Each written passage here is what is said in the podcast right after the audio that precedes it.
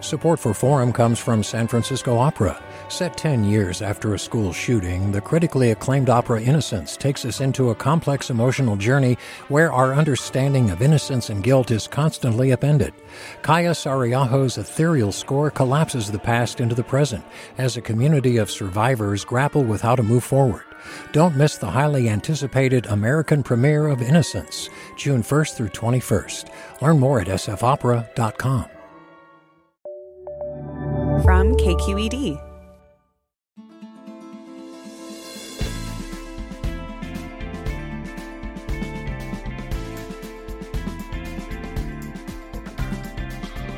From KQED in San Francisco, I'm Alexis Madrigal. You know, at any given time, polls show that roughly a quarter of Americans are trying to lose weight. And a very solid majority of Americans across genders have been on a diet. And yet research shows time and again that very few people succeed in losing weight and, as every diet ad says, keeping it off. This morning, we're going to be talking with the creators of a new Bloomberg podcast, Losing It, that investigates the myths and the realities of nutritional science and the power of the dieting industry.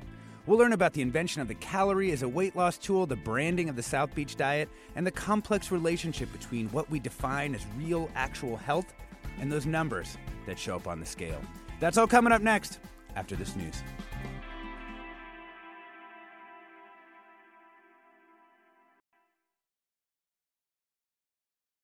Welcome to Forum. I'm Alexis Madrigal.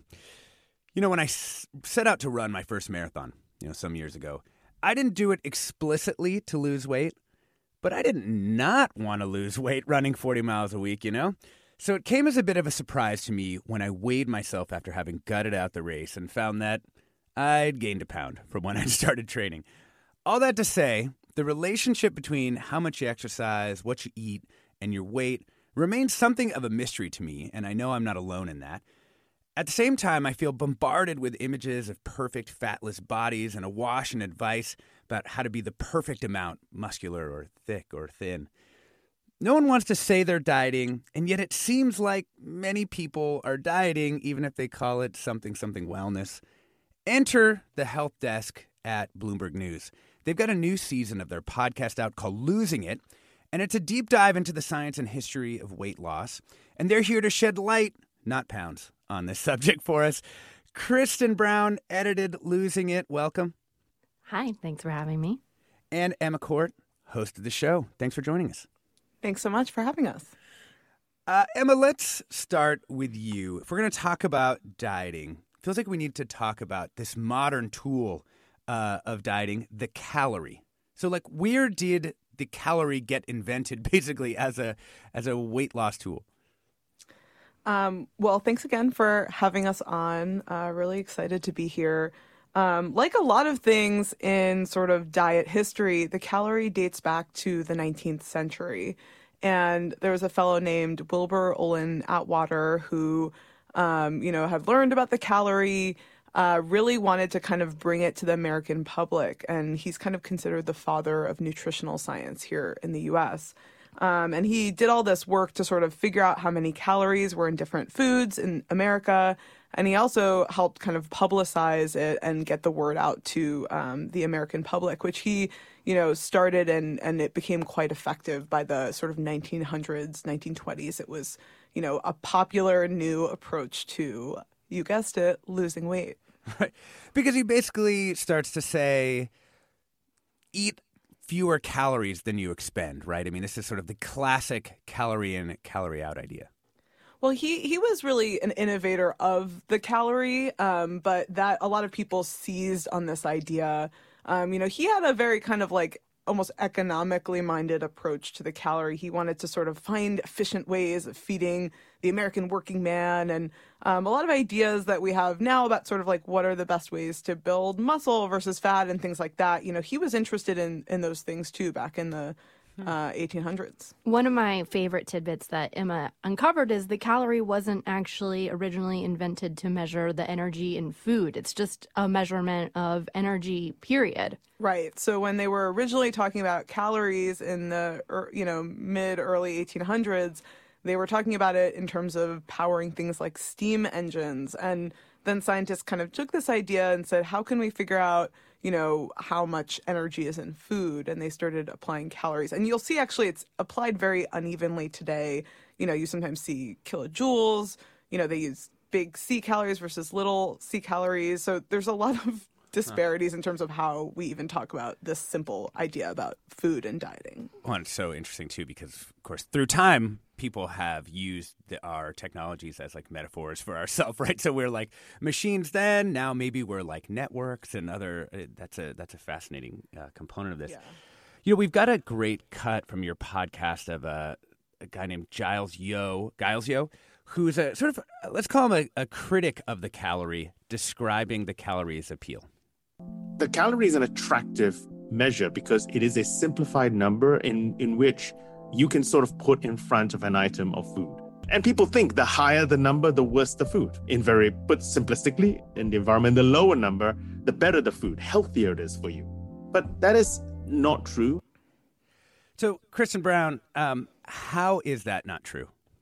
Well, I think that the calorie is this thing that in our mind, we want it to be concrete, right? And I mean, I have done this like you, Alexis. I have spent time thinking about weight. How do I lose weight? I've downloaded an app like MyFitnessPal and meticulously tracked every single calorie I consume down to, you know, weighing a carrot to see how many calories it might have. But when you really get into what a calorie is, it doesn't make sense to use it that way, to meticulously measure exactly every little bit that you consume. That's just not what it does. And so I think that scientists are now thinking about how do we be healthy? How do we consider our weight and our health? They're now asking, is counting every single thing efficient? And I think the answer is no. And in fact, arguably, you can't count every single calorie. I think there's this, like Kristen said, this illusion of preciseness, right? We see, you know, calories down to like, you know, 152 calories on a pack of chips or something, right? But that's just an illusion of being precise and accurate. And, you know, people calorie count, like Kristen said, they count every single calorie. But, you know, the problem is there's some element of misinformation in the mix here, right? Because the calories on food are not always accurate. They can be wrong. And even when they might be accurate to the food, they don't always reflect what your body is getting out of that food because people process food in different ways. And that's just not a message that's out there in the public right now. So the good news is you can delete the calorie counting app, probably. That's the good news. You know, and the corollary of the calorie, right, as a single metric, single measurement, is the body mass index, right? This idea, people abbreviate it BMI. And this is the idea that you could take your height and your weight and that ratio tells you really a whole lot about your health. How would you think about that, Emma? So what's kind of important about BMI is it's a proxy for measuring body fat. So there are ways to measure people's body fats. We can get you in machines and we can tell you exactly what percentage of your body is fat. BMI doesn't do that. It takes, you know, those very common measurements, weight and height, and that's why it's such a common measure because it is so easy to use to calculate someone's BMI. We all have scales. We all have, you know, rulers or, you know, depending on how tall we are. We generally know how tall we are. Yeah. You know, it is a proxy though. So, you know, a lot of, if you talk to anyone kind of working in this area, scientists, doctors, they'll say BMI is not perfect, but it's pretty good for what we need, right? So they'll say like, yeah, we know a lot of people with BMI, you know, it may not be quite right to their situation. I mean, the quintessential example of this is a bodybuilder, right? A bodybuilder who, by BMI standards, might qualify for early access to a COVID vaccine, but is actually super fit and in great shape and works out all the time, right? But we know that there are people who BMI does not work to assess their health. And arguably, it's actually a pretty poor indicator of our health because it is so reliant on weight. And there's actually a whole school of thought around weight that we've been focusing way too much on the scale, that we need to encourage healthy behaviors, we need to encourage exercise, and that all the focus on the scale is kind of scapegoating weight for all of these problems that we have with regards to people's health. You know, there's in your podcast series, Losing It, you go to this place called Pennington Biomedical Research Center, which I had never heard of, but it's attached to LSU, right? And it's like 200 acres, and there's 200 scientists there in Baton Rouge. Like, what are they doing there? Are they part of this new school of thinking about weight? That's a great question. Yeah, Pennington is, I traveled there for the podcast. We set our fourth episode there.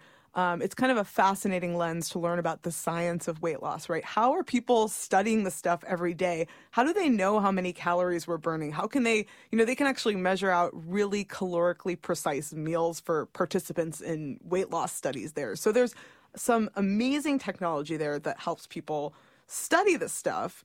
But what's really interesting is, when I was there, I kept circling around this sort of, well, we know, calories in, calories out can work for people, but it doesn't seem to work in the long term. And why is that? And we're still figuring that out. And then I would say, well, what should people do if they want to lose weight?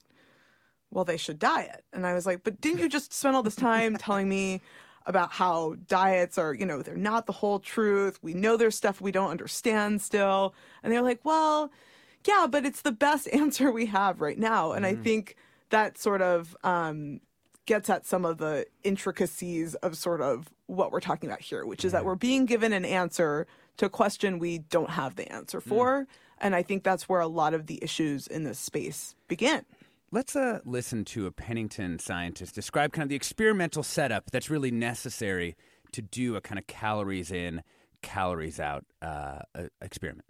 We've actually had studies where people live there. And they sleep in those hospital-like beds. They're living in what looks like a hospital ward. They're interacting with a lot of nurses. And they do not have a refrigerator that they have free access to. They cannot order up snacks. So in that kind of setup, right, the basic calories in, calories out idea, like you can measure all the calories people are burning, you can measure all the food that's going in. People will lose weight in that setting, right?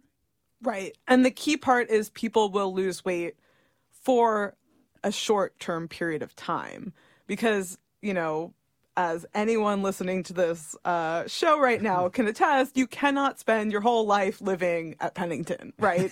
So you got to get out at some point. And once people do that, that is where the trouble really begins, right? We know, and this is true of diet studies more generally, that we know in the short term, people do lose weight when they diet. But the problem is that over time, as sort of the period of weeks and months turn into years, most people do not keep weight loss off. And that's just a fact. Like, there are a lot of debates about sort of why that is. And we can certainly talk about that today. But the fact of the matter is study after study after study has shown that. And that is very well established at this point. And, Emma just mentioned earlier, weight is a scapegoat. And I think that one of the reasons we can do that in a lab setting is that we don't have all the temptations of the real world. Mm-hmm. Mm-hmm. Right. And what people in your podcast, and I think broadly in this field, call the obesogenic environment of the United States, just that, like, it's very easy to gain weight here, and it's very hard to lose it. We're talking about the science and industry of dieting with two Bloomberg Health reporters. Emma Court is the host of the podcast series Losing It, and Kristen Brown is the editor. Have you broken free of the diet industrial complex? We'd love to hear your story.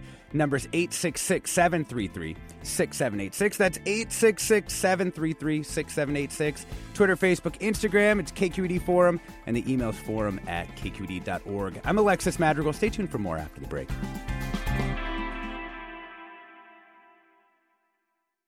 Support for Forum comes from San Francisco Opera. Set 10 years after a school shooting, the critically acclaimed opera Innocence takes us into a complex emotional journey where our understanding of innocence and guilt is constantly upended. Kaya Sarriaho's ethereal score collapses the past into the present as a community of survivors grapple with how to move forward. Don't miss the highly anticipated American premiere of Innocence, June 1st through 21st. Learn more at sfopera.com. We've all got those parts of our house where the internet just won't go. Well, if you had wall-to-wall Wi-Fi from Xfinity, you could worry less about dead spots. Because with wall-to-wall Wi-Fi from Xfinity, you get fast speeds, reliable connection in every room, and power for all of your devices, even when everyone's online. That's wall-to-wall Wi-Fi, only with Xfinity. Restrictions apply. Not available in all areas. Actual speeds vary. Welcome back to Forum. I'm Alexis Madrigal. We're talking about the science and industry of dieting with two Bloomberg health reporters who've made a podcast, Losing It, about this very topic. Emma Cort's the host. Kristen Brown is the editor. Kristen, we can't really talk about weight loss without talking about what sort of sparks the desire to lose weight. Of course, there's health. We know that. But there's also these body ideals that people aspire to. And we also know that being thin or slim thick or whatever the current, rage is, we know that these ideals change through time, right? Yes. Slim thick, by the way, I had not heard that one. So Emma did a lot of digging into where the origins of our current modern dieting ideas come from. And they're really tied to the rise of the Industrial Revolution, actually. And around this time, people started, obviously moving less, but also around this time, we started getting the beauty ideals that we have currently today. And I think that in our current environment, we're starting to see a little bit of change, right? You see different types of models in ads, but it's really hard to shake that idea that we should be thin, even as the ideals are starting to change. It's just they haven't quite gotten there. And I think that one thing we're starting to realize is that it's going to take a long time for that culture to fully shift. Yeah. And Emma, too, there's racial and class dimensions kind of baked in right from the very beginning of these body ideals, yeah? Yeah. And in fact, we talk about this in our second episode, which looks at the history of sort of the thin beauty ideal and look at sort of there's a professor out in California named Sabrina Stringer, and she does a lot of research about sort of the history of these ideals as it relates to race. And she traces the changing beauty ideals actually to the slave trade and sort of the attempts of Europeans and white people to basically justify their superiority and say, slaves are not in control of their appetites. I'm paraphrasing her here. And that white people are, and that she traces that to the change in beauty ideals and the emphasis on a new thin ideal. I thought it was really fascinating. Her work is incredible because when we talk about diet, people often talk about diet culture as being oppressive, right? And we're talking about literal oppression playing into that dynamic as well. Yeah, this topic is really tough too, because we do get people who have come to their own compromises or their own sense of sort of what is right. And I want to just read you one tweet in tweets. Our society minimizes the difficulty of losing weight and treats people not conforming to its unrealistic standards badly. Women especially so, but also men. However, I'm tired of hearing that one can, quote, be healthy at any weight and, quote, losing weight is impossible because such is not true. Reduce your caloric input and increase your caloric usage and you will lose weight. Keep on doing so, but not as much so, and you will keep it off. As for, quote, healthy at any weight, no, we are made of matter and the amazing arrangements that work best for us have physical components. What would you say to that, Kristen Brown? Yeah, I think that I completely understand where that person is getting those ideas, because those are the ideas that are in our culture. I have had a doctor, I'm on the mic, I'm not on camera, so you can't see. I'm a little curvy, right? But I have had a doctor tell me that I need to lose weight for my health, even though I'm a person who can run 10 miles, right? So, and I think of myself as a healthy person. I eat healthfully. And we have doctors, enforcing these ideas that in order to be healthy, you need to be thin. But that is just not what the science shows. This is a case of correlation, not causation. Sometimes higher weights are correlated with poor health outcomes. But when you really dig into it, there are other things that are probably, not just possibly, but probably the responsibility of those poor health outcomes. you know, if you're exercising, if you're eating well, you can be healthy no matter what the number on the scale shows. That is just what the science supports. I don't know if you have something to add, Emma. Yeah, I think what I would emphasize is that we've been told, like, in society, by our culture constantly, that if you're heavier, you're unhealthy and that you have to lose weight to be thinner. And I think there are some big questions about that, specifically with regard to sort of, you know, whether we are focusing on weight and not looking at some of the implications of weight around sort of exercise and healthy eating and things like that. And it's really difficult to tease those things out, right? Because when people go on diets, they tend to exercise, and they tend to eat healthier, right? Because that's how we tell people to diet in society. And there are a lot of questions, too, about sort of, you know, scientists and doctors are concerned about people carrying around extra fat. It puts pressure on your body, they say, including on sort of your joints and your muscles, and can lead to inflammation and other sort of health outcomes tied to that. But they're not 100% sure exactly what's going on there and why extra fat is bad for you. So there are a lot of questions about established weight science. Even when you hear the dogma, extra weight is bad for you all the time, there remain to be questions about that. But I also worry that we emphasize weight at the expense of disincentivizing people from forming those healthy behaviors, like exercise, like healthy eating, right?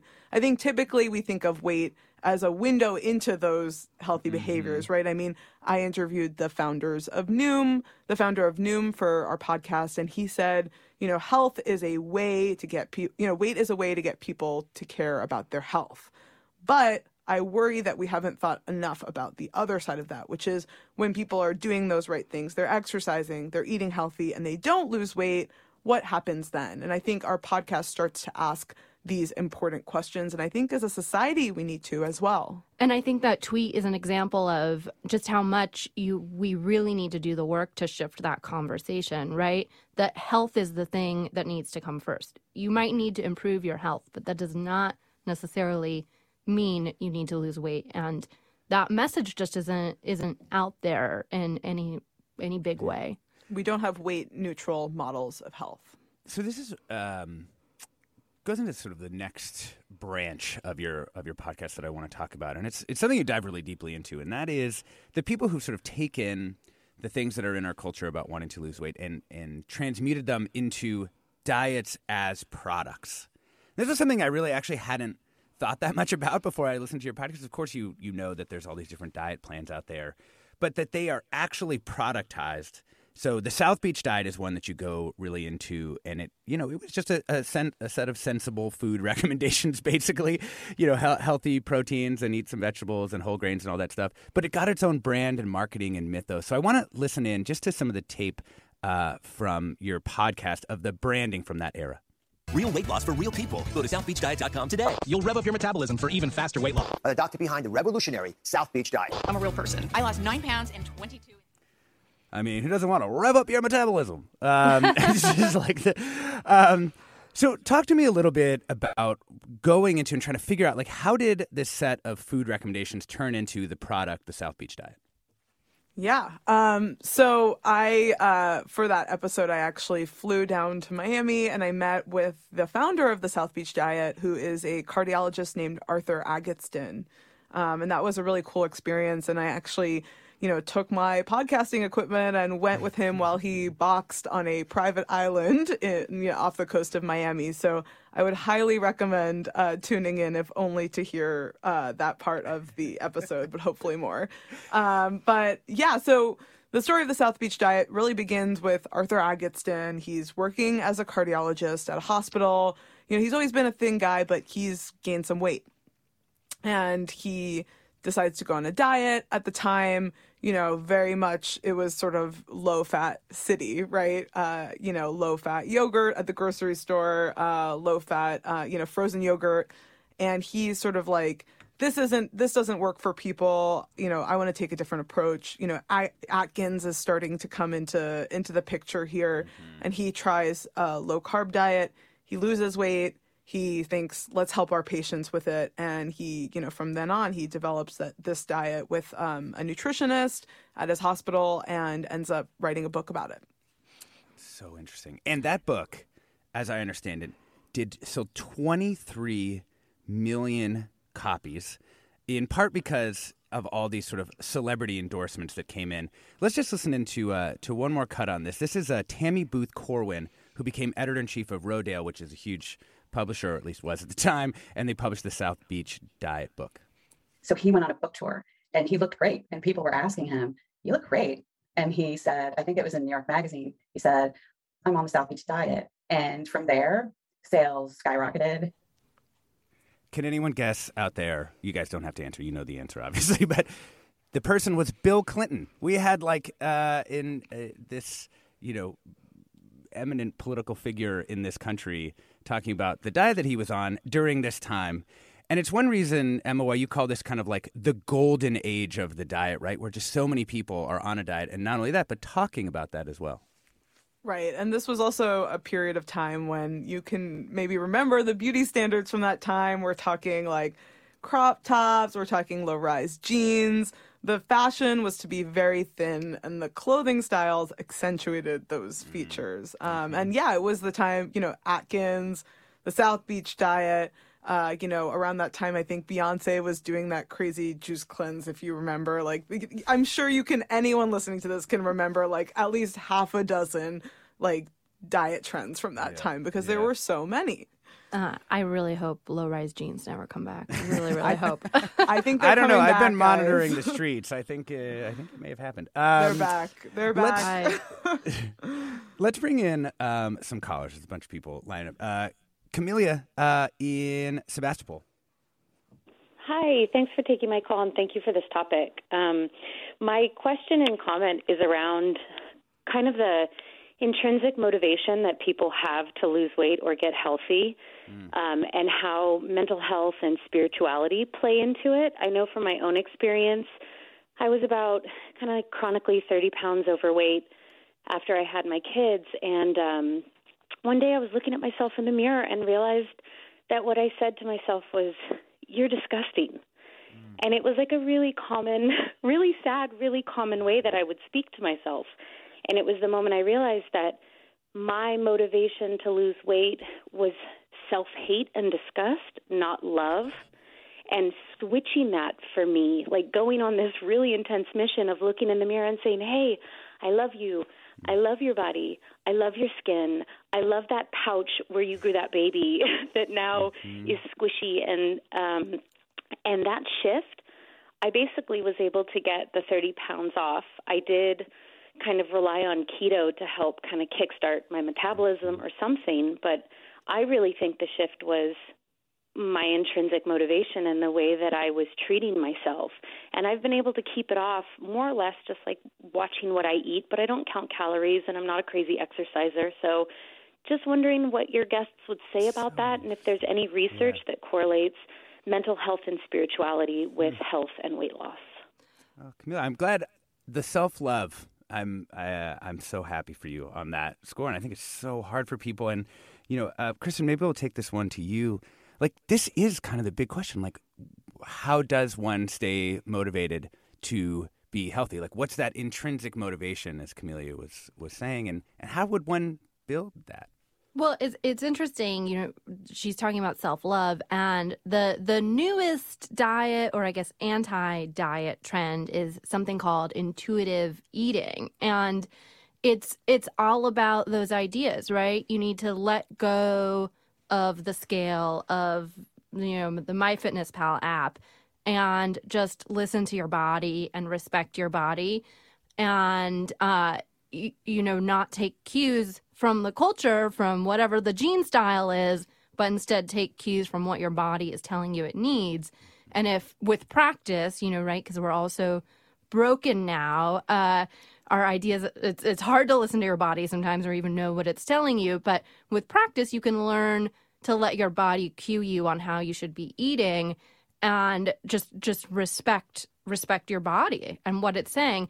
But the tough part of that is that it also means you have to let go of what dieting can do for you, which is give you a specific figure, which is have you drop the baby weight. So the self-love is tied with really, really letting go of the idea that you need to lose weight at all. Yeah, intuitive eating is very much, I mean, the people who practice it, the founders would say, you know, this is not about losing weight. So I think, you know, self-love is wonderful, and I'm so happy that your listener had a positive experience. But I think it can cut both ways, right? I mean, we talk about this in one of our episodes, the idea of false hope syndrome, which was coined by a psychologist. And, you know, the idea is that, like, we turn to weight loss and we think losing weight is going to make my life better in all these ways, and I'll love myself, and I'll get a boyfriend, and my boss will finally give me the respect I deserve, right?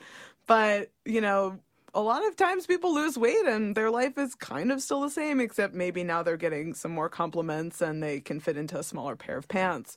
And so I think, you know, we can turn to weight loss as a way of generating outcomes in our life that weight loss may not really be playing a role in. Mm-hmm. Gosh, you know, Steve writes in to say, man, I'm feeling this one, Steve. I used to think that people regained weight after dieting because they lost their will and fell off their diet. When I was 50, I put myself on a very specific diet that dropped a pound a week, and I went from 200 to 175 pounds. But then I started gaining weight, and it climbed to 185, despite changing nothing in my diet or exercise. The body seems to have its own targets, despite our best efforts. Emma, can you talk about that a little bit? Because there were some scientists at Pennington who tried to sort of address these issues of what we like to call metabolism. Yeah, that is a really important anecdote. And thank you to Steve for writing in about that. I think this is sort of the big question about, you know, so we know the research says diets don't produce long-term weight loss for most people. And then the question becomes, well, why is that, right? And the common narrative, I think, in the way many people explain it to themselves is, oh, like, you know, she stopped doing all the things she had to do, right? She stopped eating as many salads at lunch. She stopped going to the gym all the time, you know. And I think there is a, you know, maybe an element of that in human nature. Like once you lose the weight, you might relax a little bit. But there is scientific evidence to show that there are things that change when people diet and lose weight within their bodies that can make it very difficult to maintain weight loss. And I'm speaking specifically about a phenomenon called metabolic adaptation, which, you know, some people may have heard of. There was a very well-publicized big study of Biggest Loser contestants, and it showed that their metabolisms had actually dropped significantly after weight loss, more than would have been expected. And it stayed that way for a while.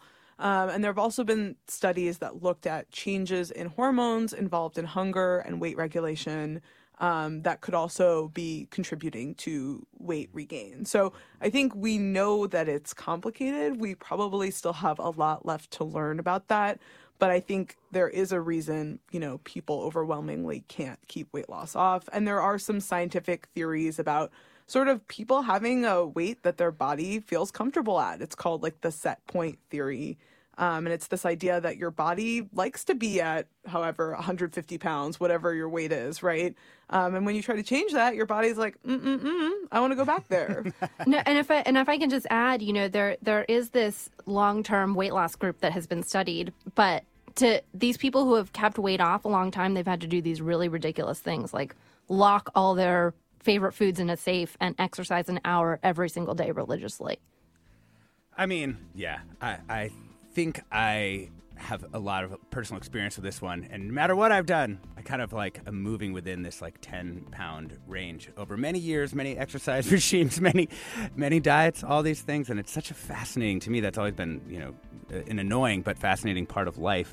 We're talking about the science and industry of dieting with two Bloomberg health reporters. Emma Cord is the host of the podcast series Losing It, and Kristen Brown is the editor. We're going to take some more of your calls right after the break.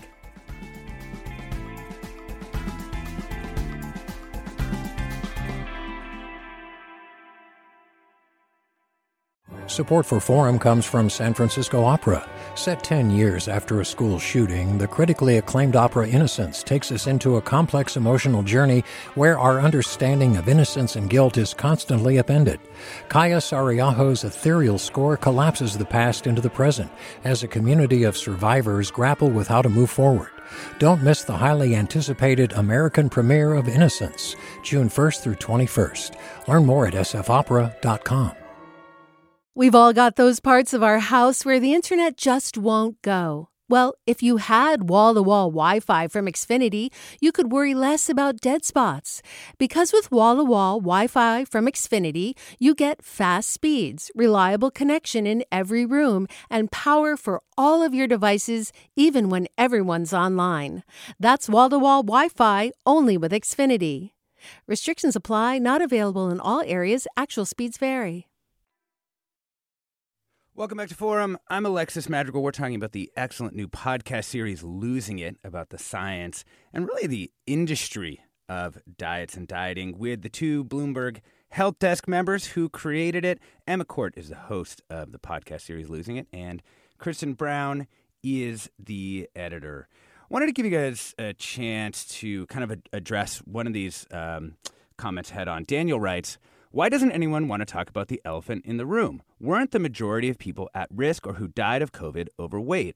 Why are we so comfortable demonizing smoking and smokers but not fat people when we know that being overweight is more dangerous to our health than smoking?"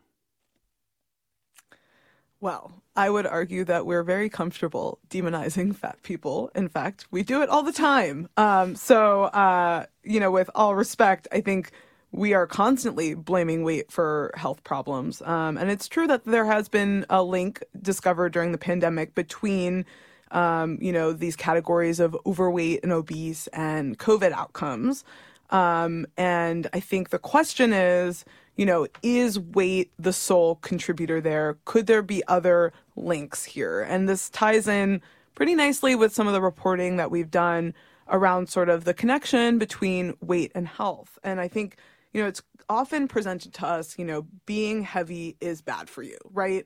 And the fact of the matter is that there are people who are, weigh a little bit more than is considered so quote unquote normal weight by the government, and that they are healthy. They don't have all of the slew of health problems that, are connected to weight.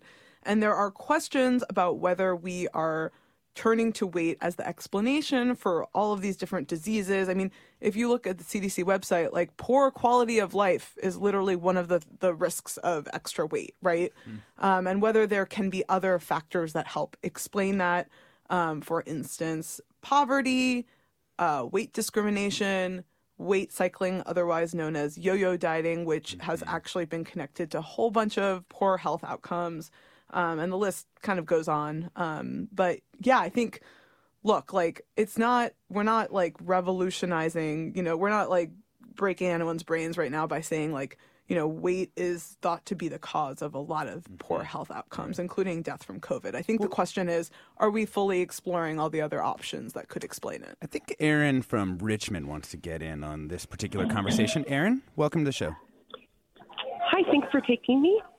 I'm just curious if you can speak to the ways in which being fat is kind of one of the few things that we attach a moral judgment to.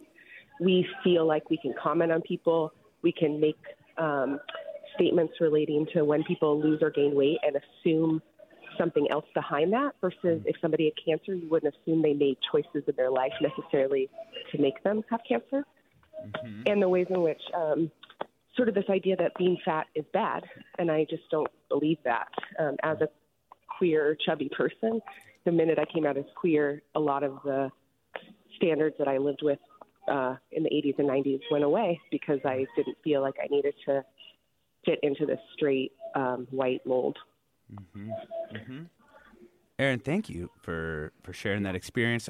Which one of you wants to take that one? I think it's an excellent point. Yeah, I mean, I'm happy to address that. Thank you so much for sharing your experience. I think, this is something that disturbs me a lot, and it is something I tried to explore in our podcast episodes, including we have one coming out next week that will look at sort of the complicated relationship between weight and health. But I think the problem is weight is just bound up with so many other things. I mean, it's not just a medical subject, right? It's an issue of like beauty ideals. It's something that's so much more visible than, you know, you might see someone and not know that they have a disease, for instance, like diabetes or cancer. But you can look at someone and, you know, often see if they're like a little bit, you know, curvier. So I think there's a lot of complicated things at play here. There's an intersection between race and gender too, right? People have different experiences of being in bigger bodies if they're women, if they're people of color, that kind of thing. So it's super complicated. I think one thing we really wanted to think about as we approach this podcast series was sort of sympathy. What is it like to live in a bigger body in our society? We tried to infuse that into our podcast as much as possible because, frankly, there is a lot of like othering that happens, right? I am thin and then someone else is not thin and they should just be like me. I know how to lose weight. Why don't you know how? You must be all these bad things, right? And if I could just add, you know, I know we've sort of hit you all over the head with this idea, but I think that one excuse people use for making that kind of moral judgment is we say, oh, you're choosing to be unhealthy. So it comes back to this idea that we think that being thin inherently means you're healthier. And I think that some of that moral judgment, some of that stigma might go away if we could flip the script there a little bit. Right. And we also think of weight as addressable, right? Why don't you just go on a diet? And the fact of the matter is that the literature on dieting is pretty clear in what it tells us, which is that for most people, dieting does not produce long-term weight loss. And I don't think we've grappled with that. Right. And this misinformation just gives permission in some sense for these moral judgments. You know, given all we're saying, I mean, do you think that basically this industry or these like diets that have been turned into these diet products, that they're like actually actively harming people? And given that their history now stretches back many decades, I mean, what should be done? I mean, this if there's something out there that's actively harming people, you know, we've been going after like sodas. Does it make sense to say like, hey, these actual marketed products are hurting people? Yeah, I mean, I think that there's a lot of areas, say vitamins and supplements that are also not regulated that can cause harm. But I do think that there is not enough scrutiny given to people, you know, including doctors who create these diets and dispense this advice, and it's not necessarily good advice. And but there's not really a regulatory structure for intervention. The way our healthcare system is set up and the way our regulatory system is set up. I think that's something you're hinting at, Alexis, is like sort of, are we like telling people, I mean, I think this is what we argue in the podcast, like we're telling people you need to lose weight and we're actually not creating a world in which it's, you know, doable to eat healthier foods, right? They're more expensive. They're hard to prepare. It's not actually doable to exercise when you work really long days. Your hours are unpredictable. You know, you live in a neighborhood with no sidewalks, right? So we're not doing the kinds of systematic policy interventions that could help people improve their health. We're actually just pointing to people and saying, it's all on you. Right. It's all on you, sort of against the odds, because you live in a world, you know, full of delicious, tasty things and long work hours. So you can't get time to get to the gym. So it's all on you and you have to do it against the odds. And society is not going to change at all. And who can be blamed for falling for a juice cleanse in that environment? Well, and I think, you know, the message that and I think that the number that you guys gave in the podcast based on this registry of people who've been able to lose 30 pounds and keep it off for a year or more, you know, it was like one out of every like 12,500 people. It was something on that order. Mm-hmm. When you think about those odds, you figure like the message is starting to get through for people that, wait, dieting doesn't work. But instead of not dieting, sort of something else is happening, right? Like diets are being rebranded as non-diets. Yeah, and that's actually the subject of our new episode, which comes out today. It's all about kind of the backlash against dieting. You know, people are not dieting as much as they used to, but also looking at sort of what's happening. You know, people are not letting go of the desire to lose weight. They're talking about dieting in different terms now. It's a lifestyle intervention. It's about holistic health, right? And we've actually seen dieting weight loss companies like Weight Watchers and Noom kind of getting in on the action and describing themselves in new ways too. Yeah, Weight Watchers, in case this is not common knowledge, is now WW now. They took the weight out of Weight Watchers because it's not all about the weight anymore. Exactly. Yeah, right. We have kinds of comments coming in about different programs that have worked for people, different ways that people have adjusted their lifestyles. But I want to talk about one in particular that you've focused on, and that is Noom. Let's listen in to Noom co-founder Artem Petikov describing what he thinks other diets have gotten wrong. Most diets are lacking. What they really lack are the actual mechanism, the how. They're telling you what to do, but they're not telling you how to do it. And that's just like having a car without wheels, where it won't go anywhere because the hard part is the how. You know, and that comment now in the context of this show makes me think about our earlier caller who was talking about, you know, the sort of intrinsic motivation. But Noom isn't really trying to build your intrinsic motivation. It's trying to kind of use an app to get you to the same place, right? I mean, it's trying to use your psychology for you rather than against you. That's the sell, at least. I think Noom does try to build people's intrinsic motivation. I think, like, the big question we ask in our episode is sort of like, is it fair of them to say they are not a diet? But, you know, to your point, like, Noom does try to do things like when you sign up and they ask you how much weight you want to lose, and then they sort of try to get you to connect it to, like, a reason that's not just, like, you know, weighing less, sort of like, you know, maybe it'll let you, you know, if you lose weight, you'll be able to run a half marathon or something, or you can run around with your grandkids. Or so they do try to connect it to broader quality of life things, which I think can be quite motivating for people if it's not just about weighing 15 pounds less, but there's a real why associated with it. But, you know, what we're sort of focused on in the episode is they talk about themselves constantly as not a diet. They say we're more than a diet. They say stop yo-yo dieting, get lifelong results. That's a direct quote. Yeah, right. And the question is, like, whether a weight loss program can really describe itself as not a diet when it has a calorie tracking feature, when it sorts food into different color-coded categories, right? When, you know, its emphasis is on the scale and producing results on the scale. But in some sense, we can't fully blame Noom or the weight loss company formerly known as Weight Watchers for this, because it's just the cultural moment we're at, in a sense, right? You know, we've recognized that eating slim fast for lunch every day is not a way to live, but, you know, maybe health is the goal instead of just weight. But we're still not ready to let go of that idea that you might one day fit into those jeans from 4 summers ago. You know, it's like, it's we're talking about health, but we can't fully let go of the old jeans. We just can't. Right. And it just seemed, you know, there's a great newsletter out there called She's a Beast, which is about run by Casey Johnson, and it's like, instead of dieting, she's kind of gone to powerlifting, and she's kind of changed the way that she thinks about what her body is, away from the measures of weight and towards the measures of sort of productive measures, like how much can she lift, what can she do. I always found that, like, very if you're interested in these things, it's worth checking out. I do want to get to some callers, though, because we have a bunch of people. Jessica in Santa Rosa, welcome. Hi, thank you for taking my call. I was actually, can you hear me? Yeah, sure can. Go ahead. Oh, sorry, I've never called in before.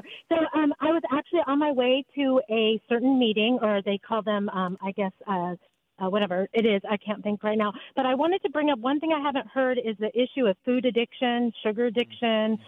It's all part of the kind of industrial food complex, our culture, all of that. And as someone who actually discovered that I'm an alcoholic through this WW, actually 12 years ago, and I'm in recovery for 12 years. Thank you very much. I listen in on the meetings. I still go every week, and I've maintained over 40 pounds off for about 6 years now.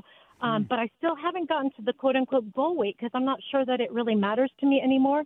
But the one thing I do notice people talking about is, like, all the emotional attachments to food, and maybe it is back to that mental health more deep, like why are we using food to deal with our feelings? And I think that's what makes it hard, in addition to just the material, not knowing how much to eat. I mean, I grew up in a household where they piled on the spaghetti to eat, you know, and we didn't have a lot of money, and that's what we did. And when I first went to WW and saw what a serving of pasta was, I almost cried.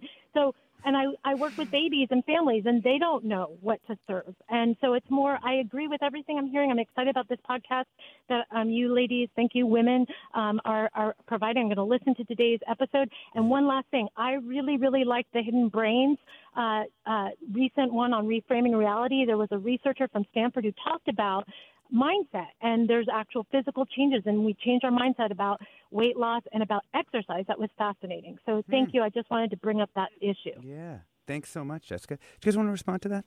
Yeah, I mean, one thing she brought up was the emotional attachment we have to food. And one of the most interesting ideas, I think, that of the intuitive eating movement is that that's okay, right? And I think one thing that making this podcast really did for me is it did help me reframe the way I think about food, about calories. This is fuel for your body, and it should be pleasure. And, you know, intuitive eating says, you know what? If you had a hard day at the office and you need that slice of chocolate cake, do it. It's there for you, right? And when you start talking about addiction, that's a different thing, right? But there's this idea that if you listen to what your body needs, you can balance, you know, when you really need that slice of chocolate cake because it was a hard day with, you know, I also need the salad so my body gets the right fuel and so I feel good. Emma, let me ask you this from one of our listeners. Diego writes, and maybe this is where the podcast is going, where it's going to land. Diego writes, why aren't we basing health on metrics like the following? Blood pressure, A1C, cholesterol levels, resting heart rate. I mean, you could add other ones, like your functional threshold power and your VO2 max. You say, aren't these metrics more important than weight? That is a great question, and that's exactly what the researchers we talked to in our next episode argue. They argue that we have ways of measuring people's health. We know how to do blood work, and we can tell them what's going on in their bodies. I think the problem is there's this very prevalent idea among researchers that when you are, you know, in this sort of like overweight or obese category of BMI, that you are sort of at risk of developing these medical conditions down the line. So even if you look good today by these like blood work standards, that we don't know what's going to happen to you in the future. However, you know, there is a little bit of, I think, scare tactics involved in that argument, right? Like, you know, you look good today, but who knows what's going to happen in the future. We never know what's going to happen in the future. And I think a lot of our emphasis on weight is sort of, can we control the future? Can we control what happens to you? Can we make sure you have a good life, right? And I think we all want that for ourselves, for each other, for our family. But we can't guarantee it even if you're thin. That's just a fact. We have been talking about the science and the industry of dieting and weight loss with two Bloomberg health reporters. Emma Court is the host of the podcast series Losing It's New from Bloomberg, episode still coming out. Kristen Brown is the editor. Wanted to get to one last comment here, and that is just to say Larry, who's been doing calorie counting for a long time, says that it has worked for him. And that he spent, you know, a lot of his life working on these issues. And, you know, shout out to Larry. This has been Forum. I'm Alexis Madrigal. Thank you for all of your calls and comments. We couldn't get to nearly as many of them as I wanted to. But stay tuned for another hour of Forum Ahead with Mina Kim.